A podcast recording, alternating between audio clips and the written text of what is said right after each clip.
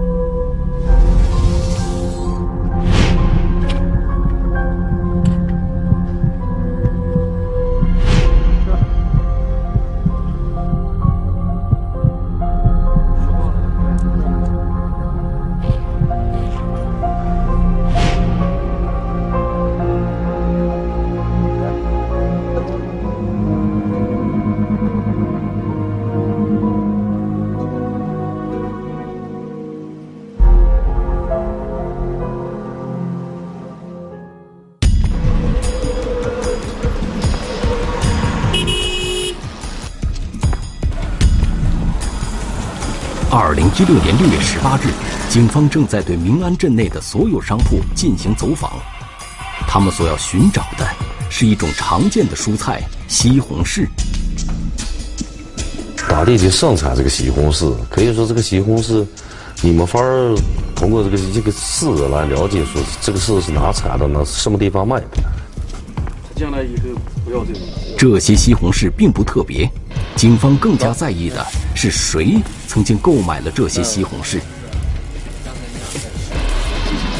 有买的，但是基本大部分都是周边的熟人买的，都能叫咱的名字。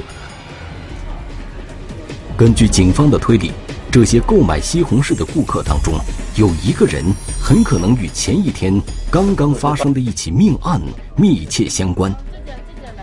这个人究竟是谁？他此时又在哪儿？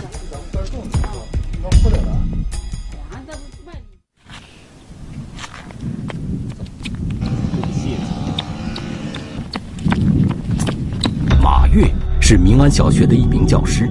这天清晨，他像往常一样，沿着校门口的这条小路跑步晨练。跑着跑着，马月突然放慢了脚步。他发现，在脚下的路基下方有一个土坑，坑里竟然躺着一个人，满脸是血。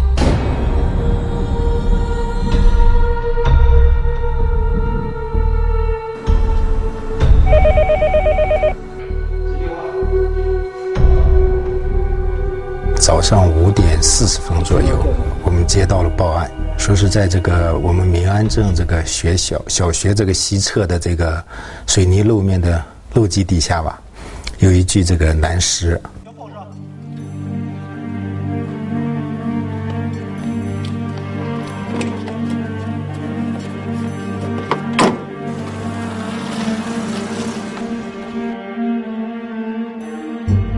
这条路。是明安镇南侧一条偏僻的小路，现场位置距离明安小学近一公里远，平日里人迹罕至，只有上下学时才偶尔有车辆驶过。这个地方呢，就是已经离开了集镇，在这个集镇的这个村子外面，这个基本上就是算荒野里面了吧，是这么一个位置。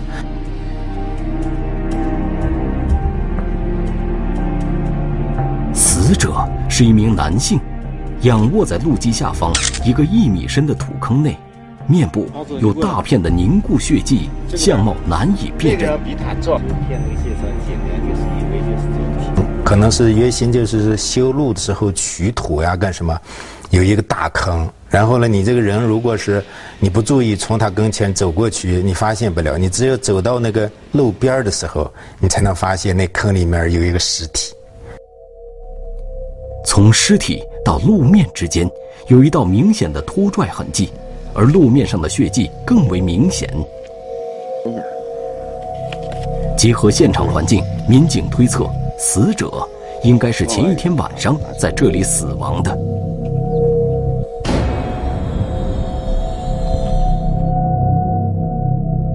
这个尸体是被人从这个路基底下拖下去的，这种感觉。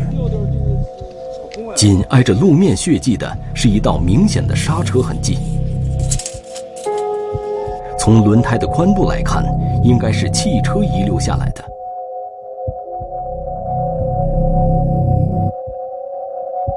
当时就是在拖动尸体这个路面这个这个血血痕的这个，呃。旁边了，找到了这个，当时有一个反光镜的镜片在那摔的呢。通过对现场的初步勘查，种种迹象让警方形成了一种看似合理的推测。看一二三，走。第一直观的感觉应该是个交通肇事，因为它符合交通肇事这个特点。路面有摔碎的、磕碰的。机件是这个这个碎片，也有刹车的痕迹，塌了有这个尸体了，滚落在路基底下。但是，除了一片完整的反光镜碎片之外，现场并没有留下其他的掉落物，也没有发现死者驾驶的车辆，现场还存在诸多疑点。民警一方面扩大现场的搜索范围，另一方面。调取周边所有的监控探头，寻找涉案车辆。从发现尸体之后，有发现有这个这个磕碰的车辆、修理的车辆，或是不在的车辆，这个范围内进行查控。明安镇虽然地处农区，但是距离东面的包头近二十公里的路程，北与乌拉特中旗相连。往来车辆繁杂，监控却十分稀少。监控也很少，排查起来也很困难。然后它是夜夜间嘛，感觉是夜间发的案，所以说在走访这个这个老百姓的过程当中，很少有人给咱们能够提供什么线索。距离案发现场最近的一处监控，安装在一公里外的明安小学门口。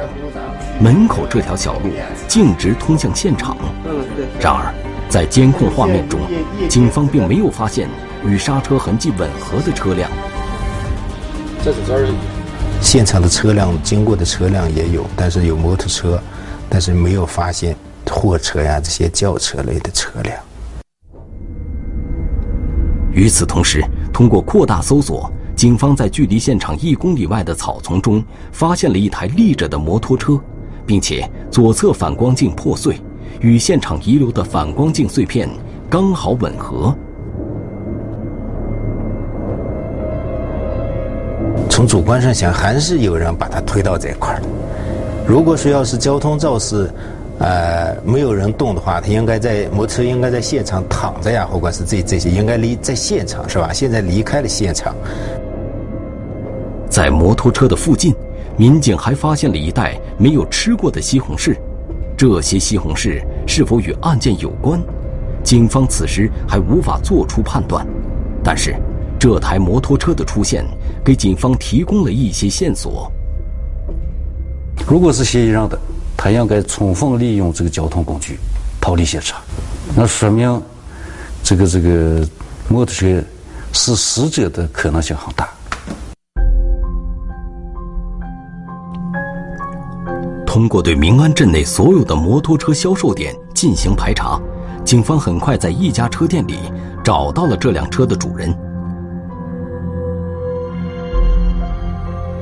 然后我们找到了这个摩托车的第一个主人，这个姓郭的这个群众给咱们提供说，这个摩托车是我的，我卖给了这个这个这个郑某。警方发现郑丽是这辆摩托车的实际使用人。一直生活居住在明安镇，经营着一家小餐馆。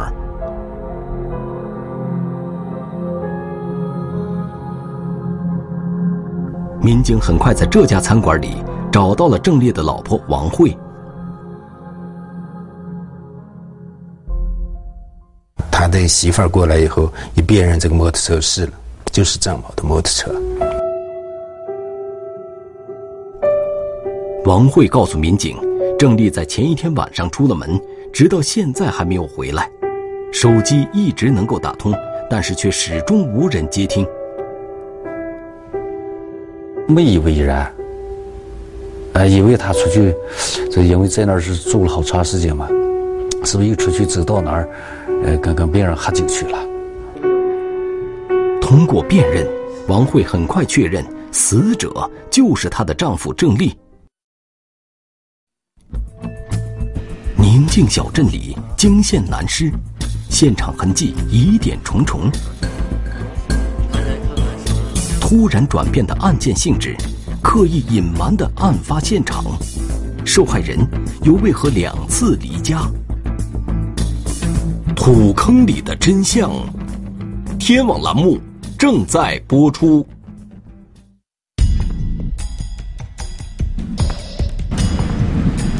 二零一六年六月十六日清晨，警方在一条小路的路基下发现一具男尸。通过初步的现场勘查，种种迹象表明，这是一起交通肇事逃逸案件。但是，随着现场勘查的深入，疑点接踵而至。有这么几点疑点：第一，尸体从路面掉入路基，不是自然滚落，而是有人为的拖拉痕迹。并且，尸体所在的土坑内，技术人员发现了一些喷溅状血迹。对。而且带有一定的方向性，这个血迹带有一定的方向性，像是走发射开张。这种喷溅状血迹与自然滴落的血迹不同，意味着死者在被拖入土坑内的时候并没有死亡。你就是，假如交通肇事，在活的状态拖在路边，记之不管，他也是涉嫌故意杀人了。而更让警方感到疑惑的是，死者头部的致命伤，在对尸体进行了细致检验后，法医对交通肇事的可能性提出了新的质疑。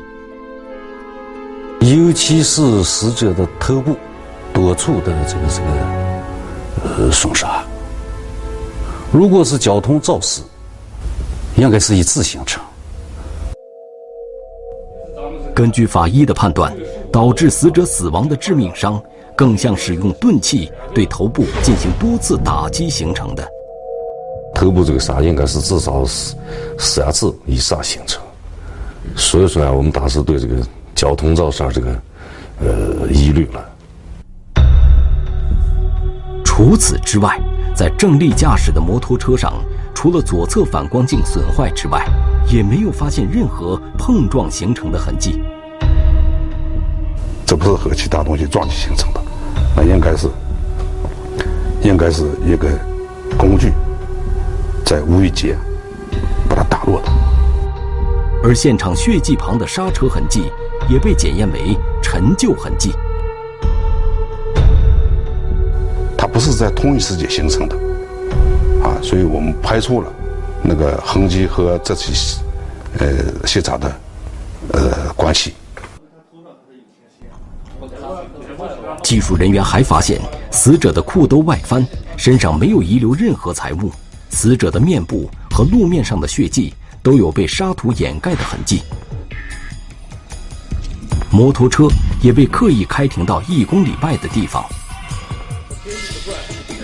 综合种种线索，专案组认为，这很可能是一起故意杀人案。他一个就是不被害人，呃，这个脸上撒土，他目的就是出于就是说，不让让轻易的辨认出来，这样能拖延案件的侦查跟风险。案件性质的转变。给宁静的小镇蒙上了一层阴影，大街小巷开始议论纷纷。平时的治安状况也好，很少发生这种命案，这这这些案件。曾经有一段时间以后，这个咱们的人你都不想去那边去陈列去了。通过走访，警方已经确认了死者的身份。郑丽，本地人，在镇上经营着一家小餐馆，生意虽不红火，却也能维持生计。还接应一些，呃，零星的化肥买卖。哎，从别人手上接了，再卖给农民，从中挣个余利。郑丽和妻子王慧结婚多年，关系一直很融洽，很少发生争吵，也不存在生活作风上的问题。这个人因为平时生活很节俭，然，后这个在咱们当地人说很小气。也没有这些，这这些方面的事事情，也排除这种情杀。难道是郑丽在生意上和别人结了怨，招来横祸？警方发现，郑丽在做生意上的口碑并不好，和许多人发生过矛盾，跟人们交往不是特别和谐，啊，尤其是。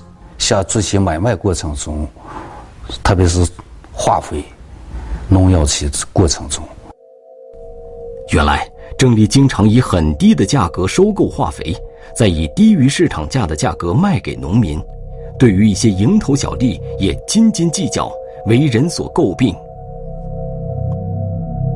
在这个案发的嗯前前几天，他就来这个村里面，他就说，这个村里面有的这个。老百姓不是要买化肥吗？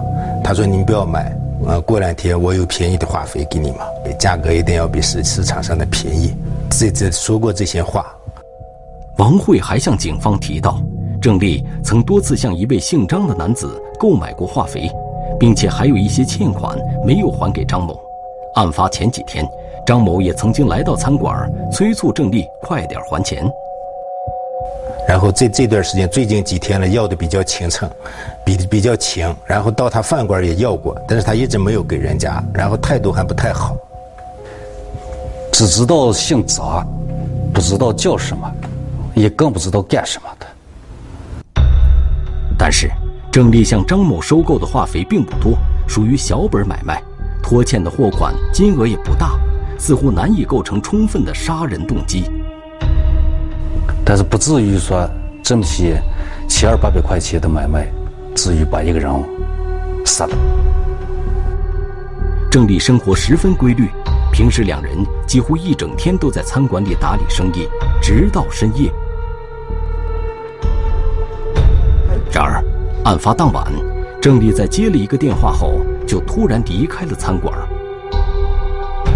有一个人给郑某打电话，说是要给他卖给化肥。要卖化肥给他，然后呢，郑某中间就骑上摩托车出去一趟。郑丽离开后不久，又回到餐馆，向妻子要了一些钱，便又匆匆离去。这也是王慧最后一次见到郑丽。从这个老哥那拿了一千块钱，和他姐姐借两千块钱，身上应该至少砸了三千块钱。但是我们呢，从这个现场通过对尸体的检查检验，身上的至少三千元的现金没有了，包括他的手机也没有了。通过调取郑丽案发当晚的通话记录，民警发现，案发当晚与郑丽多次通话的人名叫张强，正是多次卖化肥给郑丽的张姓男子。张强。会不会就是本案的嫌疑人？郑丽当晚离开餐馆后又去了哪里？细致勘查，案件突发转变。受害人异常的两次离家，监控画面中诡异的男子，线索汇集，警方又将如何寻找真凶？土坑里的真相。天网栏目正在播出。二零一六年六月十七日，结合现场勘查的种种疑点，专案组作出研判，郑丽并非死于交通肇事，而是被人杀害的。所以感觉到呀，就最后一个给他打电话的人，是个很关键的人物。到底他们见上没？见上以后发生了什么事？根据王慧提供的时间点，在一处监控画面中，民警捕捉到了郑丽第一次离家后的身影。监控画面显示，案发当晚九点三十分左右，郑丽驾驶摩托车经过民安镇的一条道路，随后停在了路边的一片空地上。似乎在等人。发现这个有一辆面包车比较反常，他这个从这个南北路从北北上去跳，走了不远，他又调了个头又返回来，返回来停在这个路口，呃，感觉见他是像像找人或者等人的样子。面包车停下来不久，车上下来一个人，径直向郑丽走去，两人似乎是约好了在这里见面。两人交谈了一会儿，郑丽便骑着摩托车离开了。接触他走以后，其实那个时间段，实际是他是骑摩托车出来转了一圈，去他姐姐那儿借了两千块钱，然后他就回去了。根据王慧的回忆，郑丽在十点左右返回家中，一进门就向他要了一千块钱，又急匆匆的离开了。咱们分析是什么呢？第一次交易没成功，第二次应该是价格谈妥了，所以他才骑摩托车再出去。民警发现，在郑丽第一次出现的监控画面中，那辆可疑的面包车始终没有挪动，直到凌晨才离去。但是，郑丽的身影却始终没有再次出现。警方猜测，这个与郑丽会面的男子很有可能就是张强。跟做化肥生意的这个姓张的人，是真做化肥生意了，还是骗着他叫他带上钱出来以后，切了财以后，然后加害于他？民警发现，两人第一次会面的地点紧挨着民安小学门前的那条路，而这条路又径直通向案发现场。警方对民安小学门口的监控再次进行了细致的研判。很快有了惊人的发现，看到一名男子了，穿了个夹克，夹克里头撸的一个类似于撸起来给人一种感觉，就像那种发炸的一种棒，在里在这个怀里头揣的，呃，并且这个他揣的这条棒，这个棒呢，向咱们现场的方向去了。由于是夜晚，监控画面十分模糊，无法看到男子的相貌。但是，民警还是能够清楚的看到，男子怀里抱着的的确是一根棍子。那条路是平常可以讲是很无人烟的，平常那条路走的人很少。他这个时间段自己又拿着棒，呃，往那个现场方向走，本身就是一种可疑。这个人是谁？他究竟是不是张强？由于两段监控画面。直接无法完整衔接，民警并没有贸然做出判断。只能说是这个人很可疑，呃，有作案的可疑。但是这个人是谁？因为当时现场的监控条件不太好，看不清楚。为了尽快确定嫌疑人的身份，民警围绕两人第一次见面的地点周边展开排查走访，寻找蛛丝马迹。面包车停靠的地点就在一个修车店对面，店内一名修车师傅告诉民警，当天晚上他的确看到一辆银灰色的面包车，车上下来一男女，呃，像是在吵架，像是在要钱，就是短下钱不给，呃，这个女的往这个男的要了，呃，俩人当时吵了起来，两人争吵了一段时间。这名男子随手捡起了路边的一根木棍，似乎想要吓唬这名女子。这个举动让修车师傅印象深刻。呃，后来这个看见这个男的拄的这条拿铁的这条把了，就下这个呃下西面去了。这个线索的出现，将两段监控画面串联起来。警方认为，这个抱着木棍走向案发现场的男子，就是第一次与郑丽会面的张强。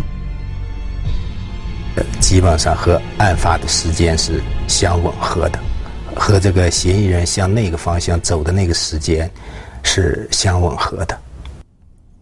通过调查，警方了解到张强是本地人，近几年一直在包头居住生活，在当地口碑极差，并且沾染了赌博和吸毒的恶习。经济上还不行，经济他的没什么来接触，包括就是外面。警察性以这个自己实名赊上化肥、种子、树薄膜、塑料薄膜，赊上以后再低价卖给别人，以换取毒资来吸毒。民警发现张强的手机一直处于关机状态，并且在和老婆离婚后也一直居无定所，就连家里的亲戚也不知道他的行踪。所有的亲戚了，包括家里人都不待见他。所以说，平常和家里头来往的很少。通过了解，确实是在案发以后，这个家伙就消失了，呃，和别人任何人都不联系。找不到张强的下落，案件仍然没有实质的进展。专案组反复梳理了案件的每一个环节，一个不起眼的发现引起了警方的注意。在对案发现场进行扩大搜索的过程中。警方在距离尸体不远的地方找到了一个吃剩的西红柿，因为它是在这个庄稼地的边里边，也是马路边上，旁边就没有呃西红柿这样类似的植物或者类似的蔬菜，所以在这个现场附近出现了这么些西红柿碎屑，它很扎眼，并且。在第一次发现死者摩托车的时候，旁边也有一袋新鲜的西红柿。警方隐隐感到，这些西红柿很可能是嫌疑人留下的。如果正常人的话呢，我就吃剩了，我应该拿走了，不可能丢弃了。只有说说，嫌疑人急于离开现场，顾不及这么多。所以才丢弃在现场。这些出现在现场附近的西红柿，究竟能否给案件带来突破？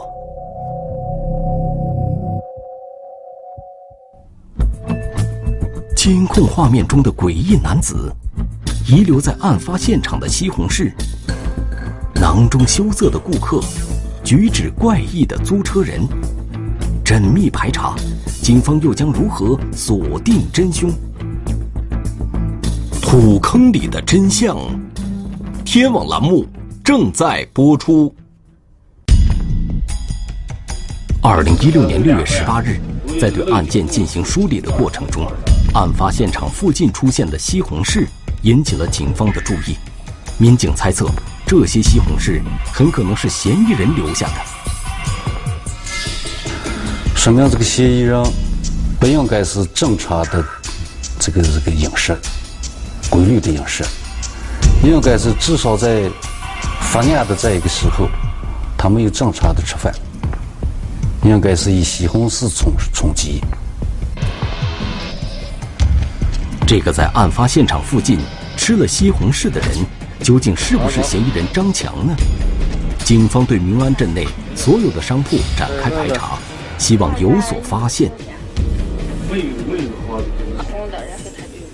有。买的，但是基本大部分都是周边的熟人买的，都能叫咱的名字。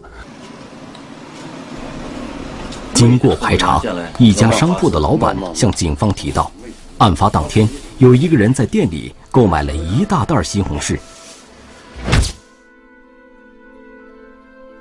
与其他顾客不同的是。这个人在其他食物的货架之间徘徊了很久，最后却只购买了西红柿。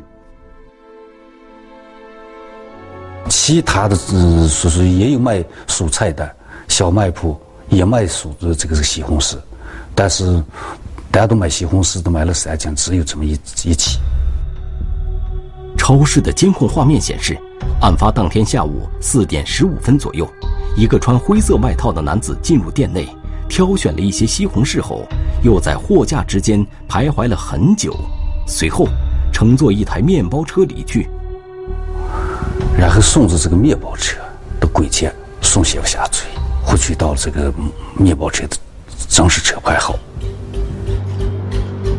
很快，民警在包头找到了这辆面包车的车主，然而车主并不是张强，而是一名租车司机。司机告诉民警，案发当天的确有一个人租了车，并且在明安镇停留了很久。其实这个司机也不知道他姓什么。叫什么？但是司机在车里面听见他打电话，与咱们死者的通话内容就是以交易话费。这名司机回忆，在案发当晚将车停下的时候，司机就向男子索要车费，但是这名男子始终没有给，让他在路边一边停着，自己一个人下去，离开车一段时间。而且下去的时候，看见好像还曾经提了一根木棒。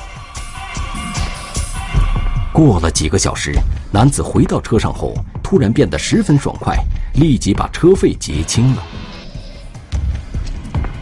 而且给他租车付租车钱的时候，看到除了给他付这个租车钱，还有还有一摊，具体多少他大致说是一两千块钱。此时，种种线索汇集，民警几乎可以断定，张强就是本案的犯罪嫌疑人。有好多的间接证据形成锁链，呃，形成强大的证据链，证明他做了这个案。二零一六年六月十九日，根据这名司机提供的线索，警方将犯罪嫌疑人张强抓获。通过审讯。张强交代了谋杀郑丽的犯罪事实。原来，张强因为染上了毒瘾，又没有正当的收入，经济一直十分拮据。呃，和一个女同志来往比较密切，并且是借了这个一个女同志一部分钱。这个女的呢，在这个案发前几天，频繁的和他这个要这个钱。面对频繁的要债，张强无计可施了。他想起郑丽还拖欠他一些化肥款没有结清，并且在他与郑丽的多次交易中，两人也结下了一些仇怨。就是因为赵某曾经在这个他骗的或者偷的东西低价买，低价卖给这个郑某，本身在这个货到地头时又把他割了割了一下，用更低的价钱。强行买走这些东西，他本人对郑某本身有意见、有想法。走吧。二零一六年六月十五日，张强谎称自己有一批化肥要低价出售给郑丽，打电话将郑丽约了出来。呃，第一次出去时候没拿钱，因为过去他们也有过这种交易，就说这一趟送过来，等我卖完以后我给你钱，所以他就没拿钱。两人见面后，张强发现郑丽并没有带钱，便叫郑丽回家取钱。在等待的过程中，张强和车上的女子再次因欠款的事情发生争吵。随后，张强捡起一根木棍，开始寻找作案地点。在等待郑丽的过程中，张强吃了一个西红柿，并将吃剩的碎屑丢在路边。等到郑丽到达案发现场后，张强用早已准备好的木棍将郑丽杀害，随后将他拖入路基下方的土坑内。打倒之后，又拖到路基底下，路基底下的坑里边进行了再次击打。完击打完之后，把那个路底下的坑里边的沙土撒泼到受害人的尸体上面。在张强的指认下，警方在案发现场附近的一间厕所内找到了张强用来作案的凶器。至此，案件终于水落石出。而张强也终将因为自己犯下的罪恶接受法律的制裁。